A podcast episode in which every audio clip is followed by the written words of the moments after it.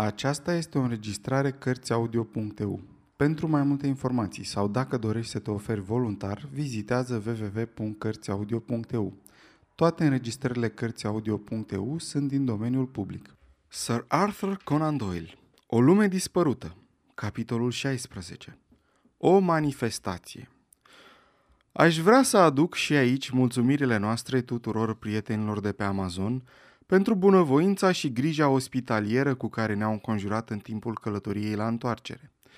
În special aș vrea să-i mulțumesc domnului Penalosa și celorlalți funcționari ai guvernului brazilian pentru o întreagă serie de măsuri care ne-au ușurat drumul, precum și domnului Pereitra La Para, căruia îi datorăm prin prevederea sa reapariția noastră printre oameni sub o înfățișare civilizată. S-ar părea că suntem cu totul lipsiți de recunoștință față de buna primire ce ni s-a făcut. Dar cum nu putem face altfel, am prevenit gazdele și binefăcătorii noștri că și-ar fi pierdut atât timpul cât și banii, încercând să ia de la capăt expediția întreprinsă de noi. În relatările mele am schimbat până și numele locurilor și sunt sigur că pentru oricine ar încerca să se apropie de țara noastră necunoscută, ea ar rămâne la o depărtare de mii de mile. Interesul pe care îl trezea trecerea noastră prin America de Sud îl socoteam ca pe o manifestație cu totul locală și pot să-i asigur pe prietenii noștri din Anglia că nu aveam nici cea mai mică idee despre vâlva stârnită în Europa, de zvonurile acelea mărunte care se răspândiseră cu privire la aventurile noastre. A fost nevoie de nenumărate mesaje telegrafice, care ne-au sosit unele după altele, chiar în momentul când Ivernia a ajuns la 500 de mile de Southampton, în care ni se ofereau sume enorme de către agențiile de publicitate și de către gazete, în schimbul doar a câtorva cuvinte despre rezultatul călătoriei noastre, pentru ca în sfârșit să înțelegem gradul de intensitate la care ajunsese nu numai curiozitatea oamenilor de știință, ci chiar și interesul opiniei publice mondiale. Am hotărât de comun acord să nu facem nicio comunicare presei până nu vom stabili o întrevedere cu membrii Institutului de Zoologie. Era de datoria noastră, ca unii ce fusesem delegați de către acest for, să-i prezentăm primul raport informativ asupra cercetărilor noastre. La Southampton, înconjurați de gazetari, am refuzat net să dăm vreun amănunt, ceea ce a avut ca efect să atragă atenția publicului asupra ședinței anunțată pentru seara de 7 noiembrie. Sala Institutului de Zoologie, unde se înșghebase emisiunea noastră, era neîndestulătoare pentru acest scop și numai Queen's Hall din Regent Street a fost socotit ca destul de încăpător. Se știe astăzi că organizatorii ședinței se gândiseră la început la Albert Hall, dar și aceasta li s-a părut prea mică. Ședința trebuie să se țină a doua seară după întoarcerea noastră. Bineînțeles că până atunci aveam fiecare destule afaceri personale de care să ne ocupăm. În ce privește pe ale mele, prefer pentru moment să le trec sub tăcere. Poate că atunci când lucrurile se vor mai învechi, o să-mi fie mai ușor să mă gândesc la ele, sau poate chiar să le scriu. La începutul acestor relatări am povestit motivele hotărârii mele aș fi obligat fără îndoială ca la sfârșitul lor să expun rezultatele. Cine știe dacă nu va veni o zi când o să regret tot ce s-a întâmplat. Dar pentru moment, abia scăpat dintr-o aventură neverosimilă, nu pot avea decât recunoștință pentru forța care m-a împins spre ea. Și acum am ajuns aproape de punctul culminant al aventurii noastre. În timp ce mă întrebam ce mijloace să folosesc ca să-l descriu mai bine, ochii mi-au căzut asupra unei note informative din propria mea gazetă, semnată la 8 noiembrie de colegul și prietenul meu McDonough. Ce aș putea face mai bun decât să o reproduc? Mărturisesc că gazeta noastră, dat fiind că participase și ea la aventură prin trimiterea unui corespondent, manifesta un entuziasm nemaipomenit, dar nici celelalte mari cotidiene nu erau mai reținute în relatările lor. Iată ce scria colegul meu McDonough. O lume nouă, mare meeting la Queen's Hall, scene furtunoase, un incident extraordinar. Ce anume s-a întâmplat? Manifestație nocturnă în Regent Street. Ședința Institutului de Zoologie, comentată anticipat cu atâta vigoare, ținută în scopul de a asculta raportul Comisiunii de Anchetă trimisă anul trecut în America de Sud, spre a verifica afirmațiile profesorului Challenger cu privire la o presupusă continuitate a vieții preistorice pe acest continent, a avut loc aseară în sala mare de la Queen's Hall și suntem în măsură să afirmăm că după toate probabilitățile, istoria științei a marcat un punct capital. Incidentele senzaționale petrecute ieri seara au dat acestei ședințe un caracter de neuitat pentru toți participanții. Uf, confrate McDonough, ce preambul înfiorător! În principiu, nu erau admiși în sală decât membrii institutului și prietenilor, dar termenul acesta de prieten e atât de elastic încât cu mult înainte de deschiderea ședinței, care fusese anunțată pentru ora 8 fără un sfert, marele public, care se vedea înlăturat pe nedrept, a forțat intrările. S-a produs o învălmășeală de nedescris, cu prilejul căreia mai multe persoane au fost rănite, ca de pildă inspectorul Scubble de la secția H, care din nefericire s-a ales cu piciorul rupt calculând după această invazie cu nimic justificată, care nu numai că umplea coridoarele, dar nu respecta nici măcar locurile presei, am putea să evaluăm la aproape 5.000 numărul persoanelor care așteptau sosirea exploratorilor. Când în sfârșit au apărut, cei așteptați s-au urcat pe o estradă, unde mai erau și alți oameni de știință marcanți, și nu numai din țara noastră, dar și din Franța și Germania – Suedia era de asemenea reprezentată prin profesorul Sergius, ilustrul zoolog de la Universitatea din Uppsala. Cei patru eroi ai serii au fost de la început ținta unei călduroase manifestații. Întreaga asistență în picioare i-a ovaționat timp de câteva minute în șir.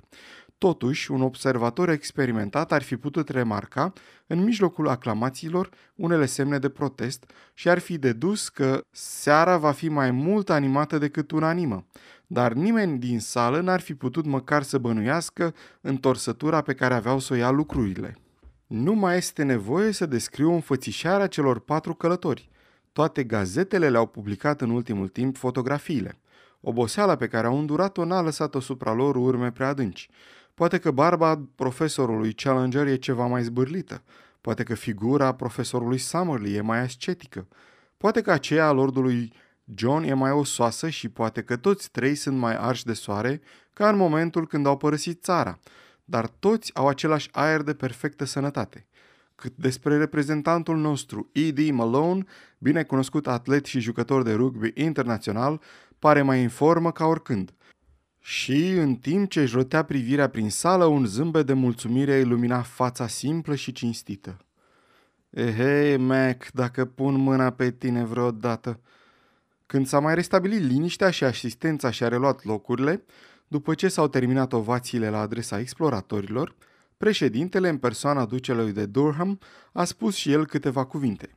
Nu voia, a zis el, să oblige asistența să aștepte nicio clipă mai mult plăcerea pe care avea să-i o facă această ședință și nu se cădea să anticipeze cu nimic asupra celor ce le va revela profesorul Summerlee, raportorul comisiei dar era sigur că rumoarea stârnită era o încoronare a succesului expediției. Aplauze. Pe cât se pare, romantismul n-a dispărut cu totul, deoarece a rămas cel puțin încă un teren pe care imaginația romancierului se putea întâlni cu cercetările științifice actuale. Vorbitorul nu mai adăugă, înainte de a lua loc, decât că se bucură împreună cu întreaga asistență, văzându-i pe îndrăzneții exploratori întorși teferi din misiunea lor grea și primejdioasă, pentru că nu se poate tăgădui că orice nenorocire i s-ar fi putut întâmpla expediției ar fi prilejuit o pierdere ireparabilă în domeniul științei zoologiei. Aplauze prelungite la care s-a asociat și profesorul Challenger. Profesorul Summerlee s-a ridicat și aceasta a constituit semnalul unei noi explozii de entuziasm care s-a reînnoit de câteva ori în timpul expunerii sale. Nu vom da aici în extenso această expunere, pentru bunul motiv că vom publica separat o dare de seamă semnată de corespondentul nostru special ca supliment al gazetei noastre. Vom da numai câteva indicații generale. După ce a descris împrejurările în care a luat naștere această călătorie și după ce a adus elogii prietenului său, profesorul Challenger, elogii însoțite de scuze pentru neîncrederea cu care privise la început afirmațiile sale, pe deplin verificate acum, oratorul a descris călătoria însăși, ferindu-se cu grijă de orice amănunt sau indicație care ar îngădui cuiva să dea de urma podișului. El a trasat în linii generale itinerariul urmat de la fluviu până la poalele stâncilor, captivând auditoriul cu relatarea dificultăților pe care le-a întâmpinat expediția ca să le escaladeze și în sfârșit a descris cum au reușit să o facă, datorită unor eforturi uriașe care au costat viața a doi servitori devotați. Prin uimitoarea relatare a morții celor doi metiși, Summerlee căuta să evite tot ceea ce ar fi putut stârni vreo discuție în legătură cu această împrejurare. Purtându-și ascultătorii până pe podiș și ținându-i prizonieri acolo datorită prăbușirii accidentale a podului peste prăpastie, profesorul a descris ororile și în același timp atracțiile acestei lumi excepționale. N-a vorbit nimic despre întâmplările personale, ca să poată pune accentul pe bogatele cuceriri științifice, reprezentate prin observațiile făcute asupra animalelor, păsărilor, insectelor și plantelor de pe podiș. În ce privește coleopterele și lepidopterele, a adunat în câteva săptămâni 46 de specii noi din primele și 94 din cele din urmă. Dar bineînțeles că interesul publicului era concentrat mai cu seamă asupra animalelor mari, despre care se presupunea că ar fi dispărut de mult. Cu privire la ele, era cu putință să se întocmească chiar de pe acum o listă lungă, care urma să fie completată după cercetări mai ample. Tovarășii săi și cu el însuși văzuseră cel puțin 12 specii de animale, care nu aveau nici cea mai mică legătură cu cele cunoscute până astăzi de știință. Urma ca ele să fie examinate cu grijă și clasificate. Oratorul a citat, printre altele, un șarpe de culoare purpurie, a cărui piele avea o lungime de 51 de picioare și a mai menționat o ligioană albicioasă, asupra căreia avea bănuieli că ar fi mamiferă, care răspândea pe întuneric o lumină fosforescentă, ca și o molie neagră uriașă, a cărei mușcătură era considerată de indieni ca fiind una dintre cele mai veninoase. În afară de aceste fenomene de viață cu totul noi, pe podiș trăia un foarte mare număr de ființe preistorice cunoscute, dintre care unele puteau veni din perioada jurasică. Printre acestea, a menționat și grotescul stegozaur, pe care Malone îl văzuse într-una din zile adăpându-se în lac și care se afla desenat în albumul de schițe al aventurierului american Maple White, primul descoperitor al acestei lumi necunoscute. A descris apoi iguanodonul și pterodactilul, care le-a produs exploratorilor cele din tâi două mari surprize. A speriat pe ascultători vorbindu-le despre acei groaznici dinozauri carnivori care i-au urmărit de mai multe ori pe oamenii expediției și care erau mult mai înspăimântători decât toate vietățile pe care le întâlniseră. A trecut apoi la pasărea aceea fioroasă cu picioarele lungi, numită Pororacus, și la cerbul uriaș care mai trăiește încă în ținutul acela. Dar când a început să descrie misterele lacului central, curiozitatea și entuziasmul publicului au atins paroxismul. Oamenii se pișcau unii pe alții ca să se convingă că erau treji și că ascultau explicațiile unui profesor sănătos și cu mintea limpede, care în vorbe măsurate descria pești și o pârlă, cu trei ochi și șerpi uriași care umpleau întinderea de apă. Mai departe, a dat câteva lămuriri asupra indienilor și asupra extraordinarului trip de maimuțe antropoide, care puteau fi considerate ca venind imediat după pitecantropul din Java și care se apropiau mai mult ca orice altă specie cunoscută de acea formă ipotetică numită veriga de legătură. În sfârșit a descris, încântând auditoriul, ingenioasa, dar primejdioasa invenția aeronautică a profesorului Challenger și și-a încheiat remarcabila dare de seamă cu o descriere a felului în care comisia își găsise drum spre lumea civilizată. După votarea unei adrese de felicitări, inițiată de profesorul Sergius de la Universitatea din Uppsala, s-ar fi putut crede că ședința se sfârșise. Dar curând s-a dovedit că evenimentele aveau să iau o întărsătură mai agitată. Din când în când se arătaseră unele semne de ostilitate și iată că în mijlocul sării s-a ridicat domnul profesor dr. James Illingworth din Edinburgh, întrebând dacă nu era obiceiul a se discuta pe marginea raportului înainte de a se vota moțiunea. Președintele. Da, domnule, dacă este cineva care are ceva de obiectat. Domnul Illingworth. Eu cred că este, domnule președinte. Președintele. Expuneți atunci punctul dumneavoastră de vedere. Profesorul Summerlee ridicându-se brusc. Aș vrea să vă pun în vedere, domnule președinte, că acest om este dușmanul meu personal din ziua controversei pe care am avut-o în coloanele revistei trimestriale de știință asupra naturii veritabile a Batibiusului. Președintele, nu putem face aici discriminări de persoană. Aveți cuvântul. dar declarațiile doctorului Illingworth s-au pierdut în protestele pe care le-au ridicat prietenii exploratorilor. S-au făcut chiar câteva încercări de a-l pune la loc cu forța. Dar fiind înalt de statură și având un glas tunător, doctorul Illingworth a dominat furtuna și a reușit să-și termine cuvântarea. Chiar din momentul când s-a ridicat de pe scaun, era vădit că avea în sală un număr de prieteni și de simpatizanți, deși aceștia alcătuiau o minoritate față de restul sării, iar majoritatea publicului păstra o neutralitate plină de interes. Dr. Illingworth a început prin a spune în ce măsură aprecia opera științifică realizată de colaborarea profesorului Challenger cu profesorul Summerlee. Regreta mult că intervenția sa a fost interpretată ca fiind un atac personal, dar el nu era călăuzit decât de adevărul științific și nu avea în această ședință altă poziție decât aceea pe care o avusese profesorul Summerley în ședința de anul trecut. După cât își amintea, atunci când profesorul Challenger făcuse anumite afirmații, profesorul Summerley le pusese la îndoială. Astăzi, când Summerlee afirmă la rândul lui că cele susținute atunci de Challenger erau adevărate, nu e îngăduit oare nimănui să le conteste?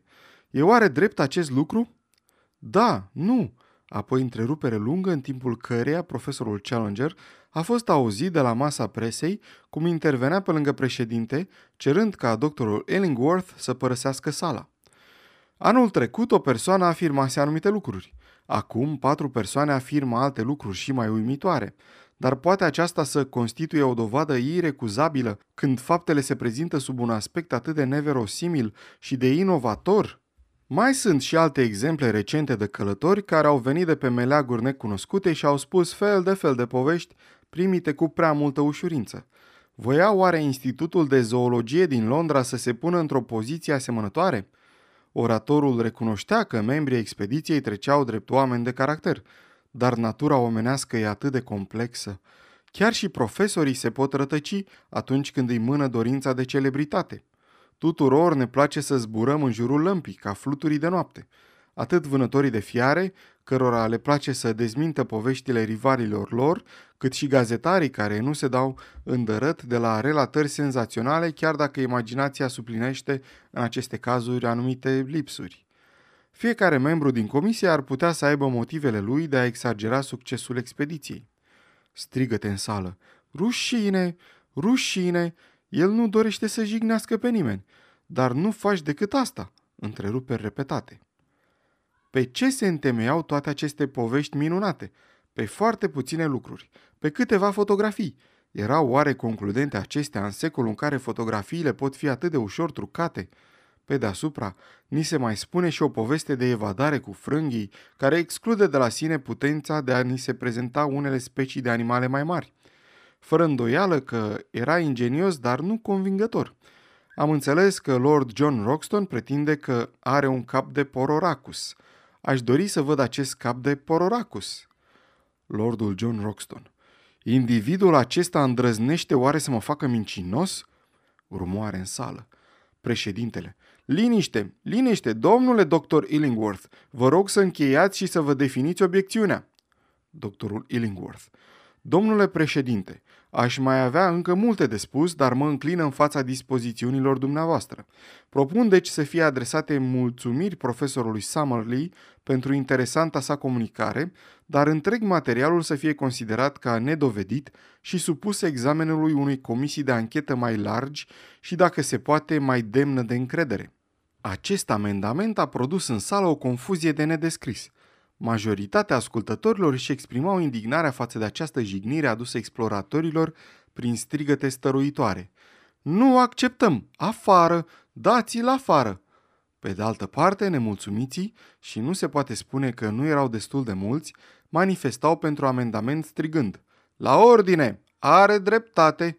Un incident s-a iscat pe băncile din fund printre studenții de la medicină, între care s-au schimbat câteva lovituri și numai prezența liniștitoare a unui număr de doamne a împiedicat o încăierare generală. Deodată, spiritele s-au potolit și s-a făcut liniște de plină. Profesorul Challenger se ridicase. Atitudinea lui, ca și expresia feței lui, a impus ordine întregii asistențe care s-a așezat să-l asculte. Mulți dintre dumneavoastră își mai amintesc, a început profesorul Challenger, că o scenă asemănătoare, tot atât de necuvincioasă și de ne la locul ei, s-a produs și la ultima ședință la care am luat cuvântul. În împrejurarea de atunci, profesorul Summerlee ducea lupta și toate regretele pe care le exprimă astăzi nu pot să șteargă cu totul impresia pe care a lăsat-o atunci. În seara asta mi-a fost dat să aud exprimându-se sentimente similare, ba aș putea spune mai jignitoare încă din partea persoanei care a vorbit adineauri.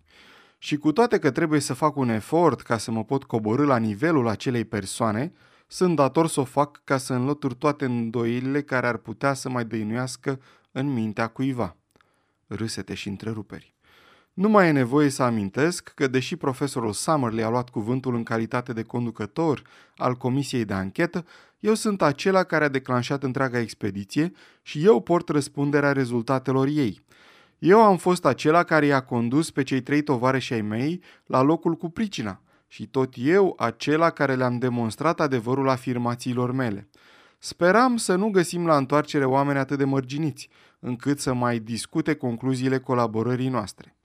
Totuși, prevenit de precedenta mea experiență, am avut grijă să aduc dovezi de natura a convinge pe orice om cu mintea întreagă. Așa cum v-a explicat profesorul Summerlee, aparatele noastre fotografice au fost deteriorate și majoritatea clișeilor distruse de oamenii maimuță care ne-au nimicit tabăra. Din fund exclamații ironice, râsete și strigăte. Asta să le-o spui altora. Când vorbesc despre oamenii maimuță, nu mă pot împiedica să constat că unele zgomote pe care le aud în momentul de față îmi trezesc amintirea întâlnirilor mele cu aceste ființe interesante. Râsete în sală. Cu toate că atâtea clișee neprețuite ne-au fost distruse, mai avem încă în colecția noastră un număr de fotografii care arată viața așa cum se desfășoară pe podiși. Oare ne acuză cineva că am trucat aceste fotografii? O voce. Da! Rumoare prelungită care se sfârșește cu expulzarea din sală a mai multor persoane. Clișeile au fost supuse unei expertize, dar mai avem și alte dovezi. Dacă în condițiile în care am părăsit podișul era cu neputință să transportăm un bagaj voluminos, totuși am salvat colecțiile de fluturi și cărăbuși ale profesorului Summerlee, care conțin nenumărate specii noi. Erau sau nu aceasta o dovadă? Mai multe voci. Nu! Cine a spus nu? Dr. Illingworth ridicându-se. Punctul nostru de vedere e că o asemenea colecție ar fi putut fi alcătuită și în alte locuri decât pe un podiș preistoric. Aplauze. Profesorul Challenger. Desigur că suntem siliți, cu toate că numele dumneavoastră nu ne este cunoscut, să ne înclinăm în fața înaltei dumneavoastră competențe.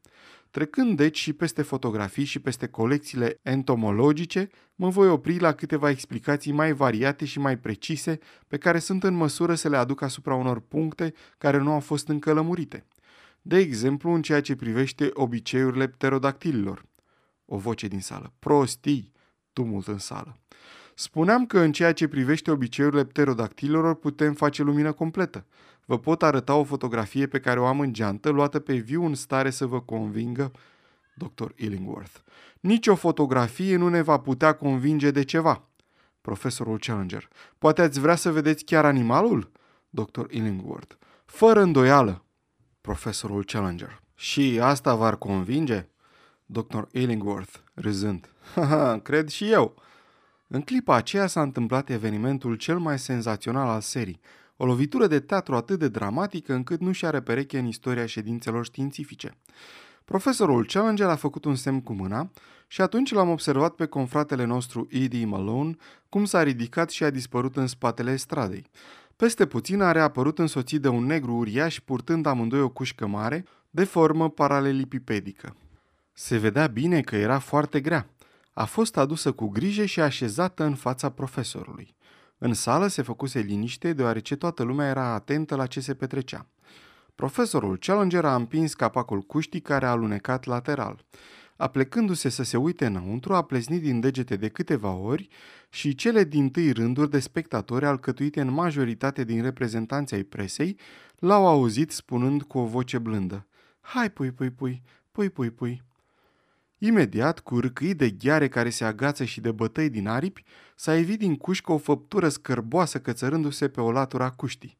nici chiar accidentul neașteptat al căderii ducelui de Durham în spațiul destinat orchestrei n-a putut să distragă atenția încremenită a publicului.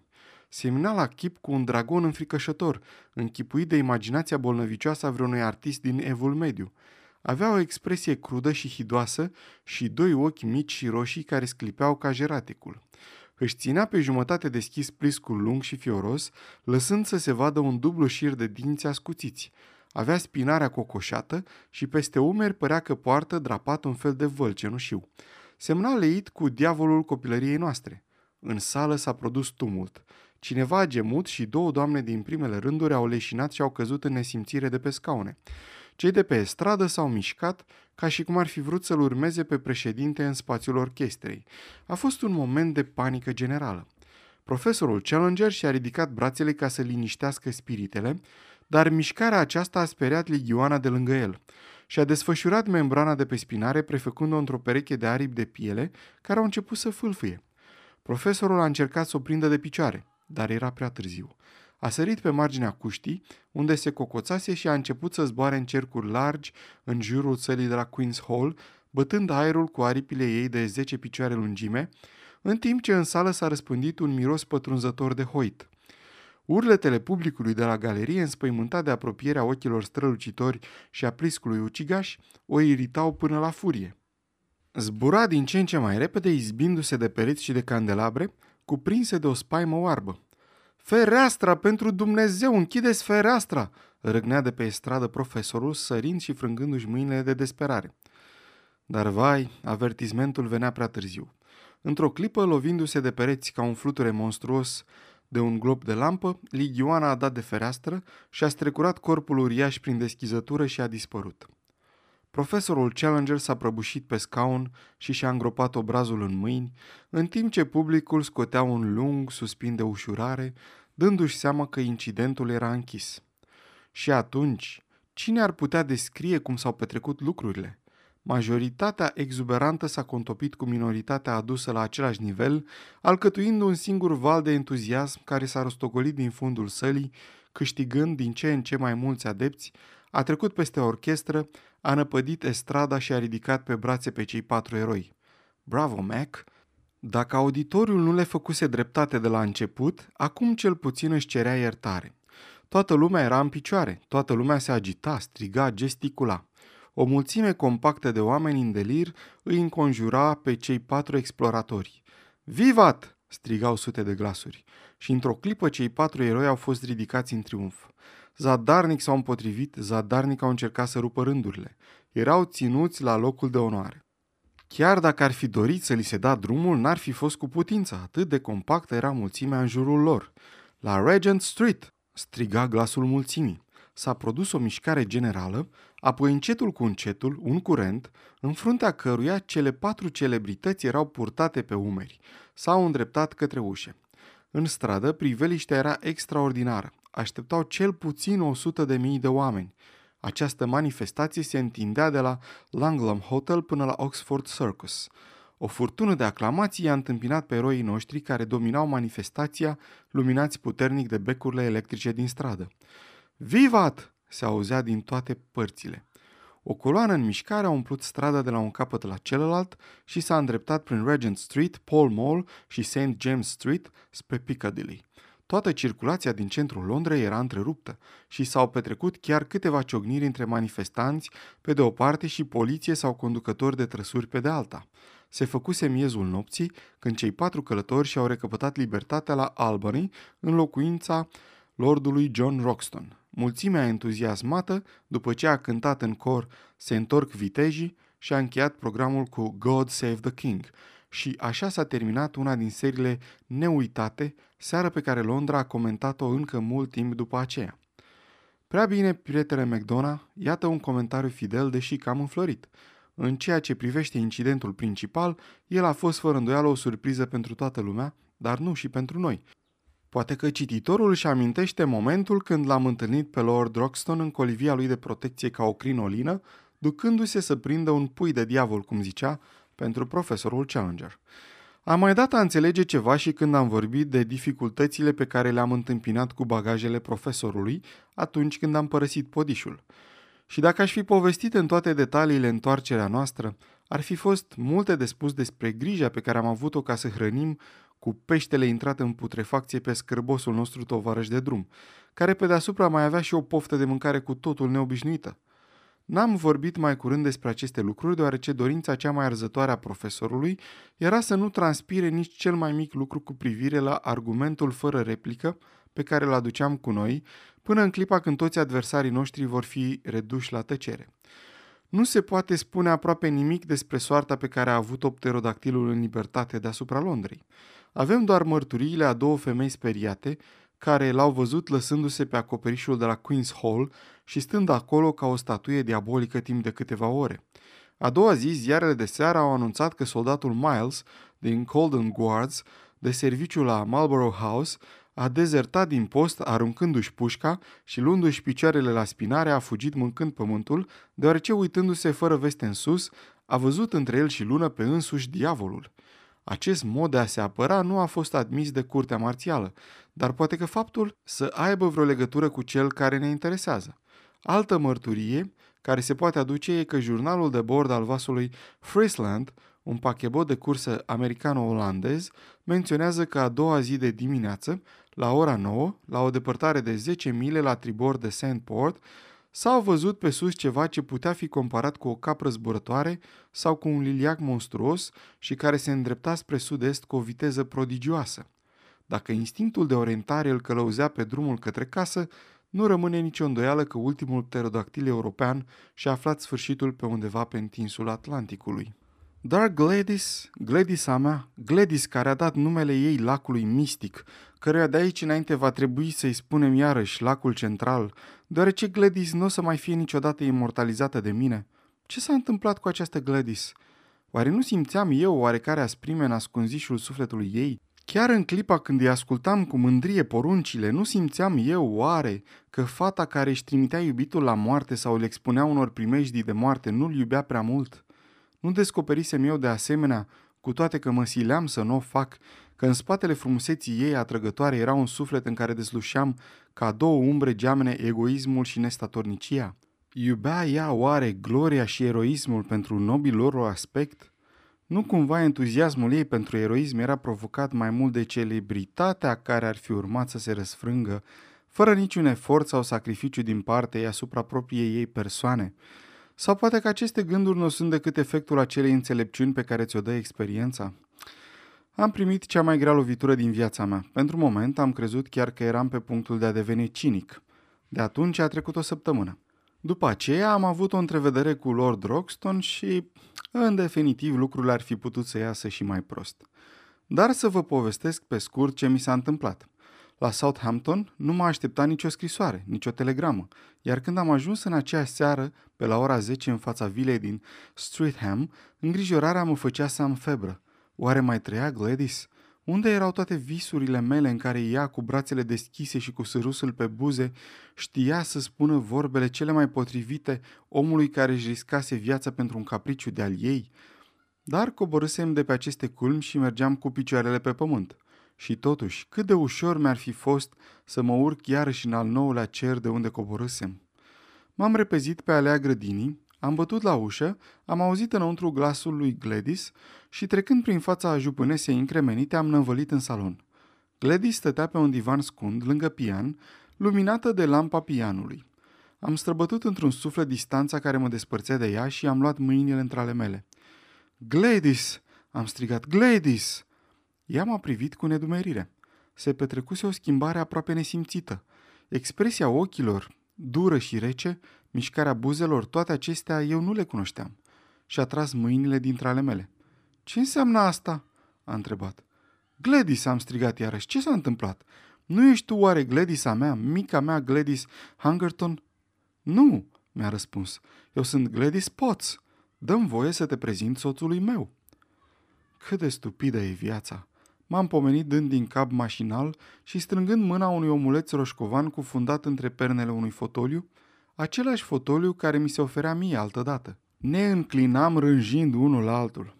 Tata ne-a permis să locuim aici până ne-o fi gata casa, mi-a explicat Gladys. Da, da, așa. N-ai primit scrisoarea mea la para? N-am primit nicio scrisoare. Păcat, asta ar fi lămurit lucrurile. Dar sunt lămurite și așa, i-am răspuns. I-am povestit totul lui William, a urmat ea. Nu ne ascundem nimic unul altuia. Îmi pare așa de rău, dar nu cred că aveai cine știe ce sentimente pentru mine de vreme ce m-ai părăsit și te-ai dus la celălalt capăt al pământului. Nu mai ești supărat, nu-i așa? Nu, nu, deloc. Acum vă las. Mai întâi să luăm o băutură răcoritoare, a zis omulețul, apoi a adăugat confidențial. Totdeauna se întâmplă așa, n-ai observat? Și așa trebuie să fie atâta timp cât nu intră în vigoare poligamia, dar invers, înțelegi? Și a izbucnit într-un râs prostesc, în timp ce eu mă îndreptam spre ușă. Eram de cealaltă parte a ușii când m-a cuprins deodată un avânt ciudat. M-am întors spre fericitul meu rival, care se uita nervos la soneria electrică. Mă rog, pot să te întreb ceva?" Da, dacă întrebarea e rezonabilă," mi-a răspuns. Care-i secretul succesului dumitale? Ai căutat vreo comoară, ai descoperit vreun pol, ai condus o corabie de pirați, ai zburat peste canalul Mânecii. Ce ți-a conferit romantica dumitale strălucire? Cum ai izbutit?" Omul s-a uitat la mine cu o expresie de desperare pe figura lui goală, blândă și pirpirie. Nu crezi că îmi pui o întrebare prea intimă?" M-a întrebat la rândul lui. Atunci, am strigat, să te întreb altceva. Ce faci în viață? Ce meserie ai? Sunt ajutor de notar, mi-a răspuns. Ajutor de gradul 2 la Johnson și Merriwell, Chancery Lane, 41. Noapte bună, i-am spus și am dispărut în întuneric, ca orice erou nemângâiat și cu inima frântă, într-un amestec de mânie, de hilaritate, de scârbă și de revoltă care clocoteau în sufletul meu. Încă un episod și am încheiat. Sara trecută am fost să luăm masa cu toții la Lord John Roxton și după asta, stând împreună, fumam și comentam aventurile prin care trecusem. Mi se părea ciudat să văd în cadrul acesta nou figurile cunoscute. Challenger cu un zâmbet condescendent în colțul gurii, cu pleoapele căzute, cu ochii necruțători, cu barba agresivă și cu pieptul larg, discuta preemptoriu cu Summerly, umflându-și obrajii și lobozind fumpenări. La rândul lui, cu pipa scurtă între mustața subțire și bărbia ascuțită și căruntă, cu fața obosită, Summerly discuta cu aprindere și protesta cu îndârjire la tot ce afirma Challenger. Cât despre anfitrionul nostru cu înfățișarea lui de vultur, păstra în adâncul ochilor albaștri și reci ca gheața o sclipire de viclenie și de umor. Aceasta e cea din urmă imagine pe care am păstrat-o despre el.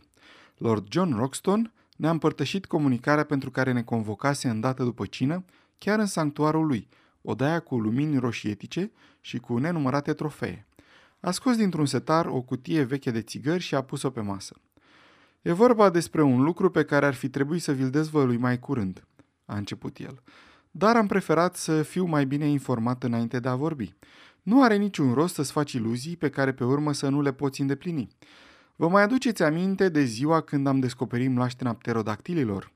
Ei bine, ceva din configurația terenului mi-a atras atunci atenția. Poate că lucrul ăsta v-a scăpat, de aceea o să vi-l spun eu. Mlaștina era un vechi crater vulcanic plin cu argilă albastră. Profesorii au încuvințat din cap. Nu cunoaștem în toată lumea decât un singur loc unde se mai găsește un crater vulcanic cu argilă albastră. Mina de diamante de la The Bears Kimberley. Așa că vă dați seama că nu mai visam decât diamante. Mi-am confecționat o îmbrăcăminte de protecție împotriva celor dobitoace urât mirositoare și mi-am petrecut o zi întreagă scobind pământul cu cuțitul. Și iată ce am recoltat. A deschis cutia de țigări și a răsturnat pe masă 20 sau 30 de pietricele colțuroase, variind ca mărime între o fasole și o alună. Desigur, poate ar fi trebuit să vă spun toate astea mai de mult, dar știu ce riscuri se pot isca atunci când vorbești cu ușurință. Aceste pietre, cu toată mărimea lor, nu puteau fi evaluate decât după culoarea și puritatea lor, care nu pot fi descoperite decât după șlefuire. Le-am dus la Londra și chiar în ziua sosirii i-am dus una lui Spink și l-am rugat să o șlefuiască rudimentar și să o evalueze. Și Lord John a scos din buzunar o cutioară și din cutioară un diamant care arunca mii de flăcări, una din cele mai frumoase pietre pe care le-am văzut vreodată. Iată rezultatul, a zis el. Spink evaluează pietrele la cel puțin 200 de mii de lire. Fără îndoială că vom împărți banii între noi. Nici nu mă gândesc că s-ar putea altfel. Și acum, Challenger, spunem ce ai de gând să faci cu cele 50.000 de lire partea dumitale. Dacă într-adevăr îți menții această generoasă ofertă, a răspuns profesorul, mi-aș face un muzeu particular. Acesta e de mult unul din visurile mele. Și dumneata, Summerlee? Eu m-aș retrage din învățământ ca să mă pot ocupa cu clasificarea fosilelor calcaroase. Iar eu, a declarat Lord John Roxton, vreau să organizez o expediție care să arunce o privire specială asupra iubitului nostru podiș. Cât despre dumneata tinere, fără îndoială că suma îți pică tocmai bine pentru căsătorie. Nu, nu încă, am răspuns cu un zâmbet jalnic.